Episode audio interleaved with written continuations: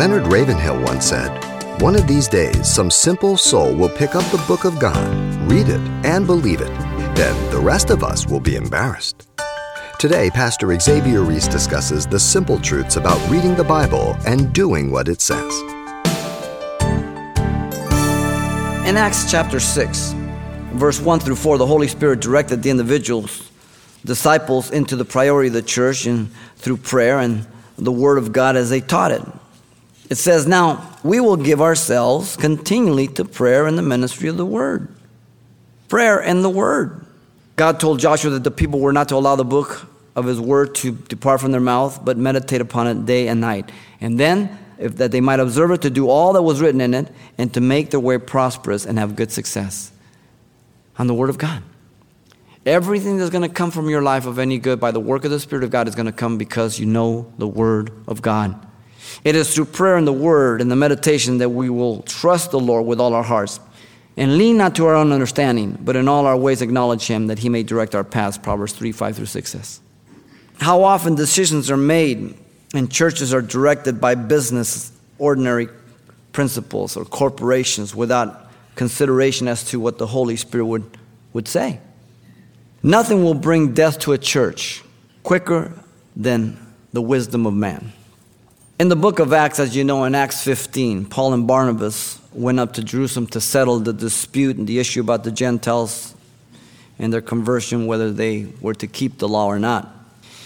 In verse 28 of Acts 15, it says, and it is interesting here, after much church discussion, they wrote letters to the Gentiles and they said this For it seems good to the Holy Spirit and to us to lay upon you no greater burden than these necessary things. Note the order the Holy Spirit and us.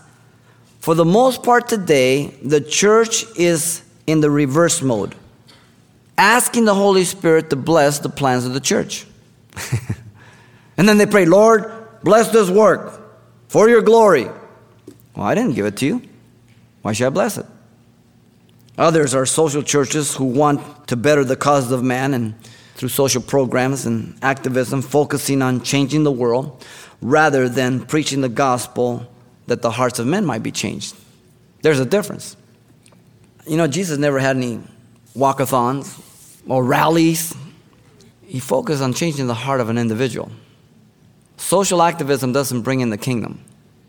It doesn't mean that we shouldn't vote, doesn't mean we shouldn't petition, yes. But that's not the work of the church. That's the work of each one of us and responsibility as individual Americans. But it's not the work of the church. Zechariah 4 6 says, Not by might nor by power, but by my Holy Spirit, says the Lord of hosts.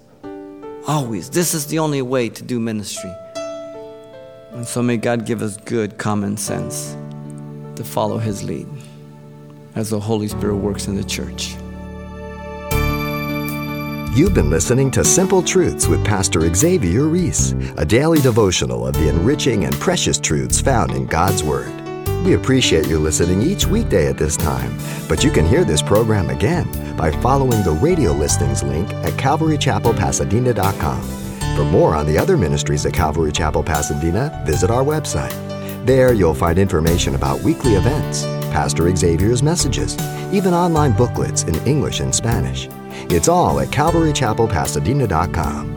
Simple Truths is a radio ministry of Calvary Chapel, Pasadena.